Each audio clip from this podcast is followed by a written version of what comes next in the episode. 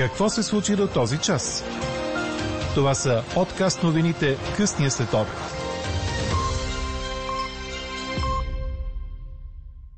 Ангел Джамбаски смята да съди каталунски сепаратистски лидер, който го нарече фашист. Отново сам вкъщи от 5 до 12 клас. За останалите в София занятията в училище продължават. Лондон и Брюксел не могат да се разберат кой е забранил износа на вакцини за COVID-19. Говори Дирбеге. Добър ден, аз съм Елза Тодорова. Чуйте подкаст новините в късния следобед на 10 март. През нощта ще остане облачно, преваляванията ще продължат, в северните райони ще превалява сняг, а в южните райони предимно дъжд, като сутринта е възможно той да се примесва с мокър сняг. Ще духа слаб в източна България умерен северен вятър. Минималните температури сутринта ще са около минус 3 до плюс 1 градуса. Утре още преди обяд преваляванията ще отслабнат и спират. Температурите през деня ще бъдат от 2 до 7 градуса, малко по-низки на места в Лудогорието и по високите западни котловини, където все още ще има снежна покривка. В източна България все още ще духа до умерен северен вятър, който при вечер ще отслабва. Такава е прогнозата на синоптика на Дир подкаст Иво Некитов. Общо затваряне на училищата за сега няма. Това обявиха от Министерството на образованието на фона на това, че в няколко града вече затвориха училищата за деца от 5 до 12 клас. От петък до 26 март по-големите ученици в София преминават на онлайн обучение, а всички заведения, в това число и тези в хотелите и игралните зали, ще работят до 22 часа. Преустановява се и присъственото обучение във висшите училища и в центровете за извънкласни занимания. Затягане на мерките обявиха и в Плевен и в Бургас, където освен, че затварят училищата за по-големите ученици, затварят молове, фитнеси, театри, кина и се забраняват масовите прояви. Същите мерки влизат в сила от утре и в Благоевград, като и там заведенията ще работят вече до 22 часа. Здравният министр Костадин Ангелов обобщи, че се затягат мерките в общо 10 области в страната, където заболеваемостта е на високи нива. Освен това се увеличава броят на леглата в болниците до нивата им от септември миналата година. Министърът ще забрани и износа на миорелаксанти и нискомолекулярни хепарини с оглед подготовката на здравната система за реакция при предстоящата ситуация. Българският евродепутат Ангел Джамбаски ще съди за обида бившият премьер на Каталуния Карлес Пучдемон, съобщава 24 часа.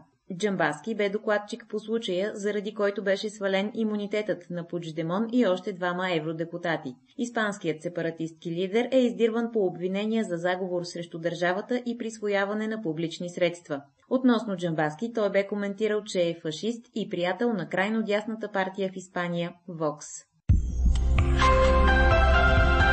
Четете още в Дирбеге. Високопоставен дипломат на Европейския съюз в Лондон е привикан на среща в Британското външно министерство в сряда, във връзка с спора между Съюза и Великобритания относно износа на вакцини срещу COVID-19. Новото дипломатическо напрежение е факт от вчера. То възникна след като председателят на Европейския съвет Шарл Мишел отхвърля обвинения за вакцинен национализъм, отправени към Евросъюза заради контрола върху експорта на вакцини. Той заяви, че Великобритания е забранила износа на дози вакцини срещу COVID-19, което пък британският външен министр отрече. Иначе действащите ограничения за износ от Европейския съюз срещу COVID вакцини изтичат в края на март. Чухте подкаст новините на Дирбеге. Подробно по темите в подкаста четете в Дирбеге. Какво ни впечатли преди малко? Близо 40 на 100 от американските инвеститори поне веднъж са правили капиталовложения, ръководейки се от съобщенията в Туитър на милиардера Илон Мъск. Това сочи изследване, направено от компания за маркетингови проучвания PeopleSay. 16 на 100 от анкетираните многократно са се ръководили при инвестициите си от туитове на Мъск, 21 на 100 са правили капиталовложения един или два пъти, като са разчитали на неговите съобщения, а мнозинството от участвалите в допитването, 64 на 100, следят акаунта му в Twitter много редовно. 48 на 100 е процентът на онези, които пък намират предприемача за гений, а 12 на 100 за безумец в добрия смисъл на думата. А какво ще кажете за това? Колко често виждате жена да кърми детето си на пейка в парка или на друго място пред погледите на непознати? Според изследване в Великобритания от миналото лято 16% от майките, които са кърмили децата си навън, са споделили, че са нахално наблюдавани от непознати мъже, а 8% са ставали обект на сексуални намеци заради това. Какви са удобствата и неудобствата за майките у нас, когато се наложи да кърмят навън? По тази тема търсим експертно мнение, а междувременно ви питаме – Приемате ли майките да кърмят на обществено място? До този момент превес имат отговорите да. Анкетата продължава. Гласувайте и коментирайте в страницата на подкаста.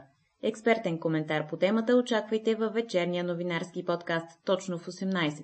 Ако желаете лично да споделите мнение по темата, да изпратите новина или да предложите идея, пишете ни на имейл podcastnews.dirbg, като оставите име и телефон за обратна връзка. Ние четем и приветстваме всички отзиви. Слушайте още, гледайте повече и четете всичко в Дирбеге.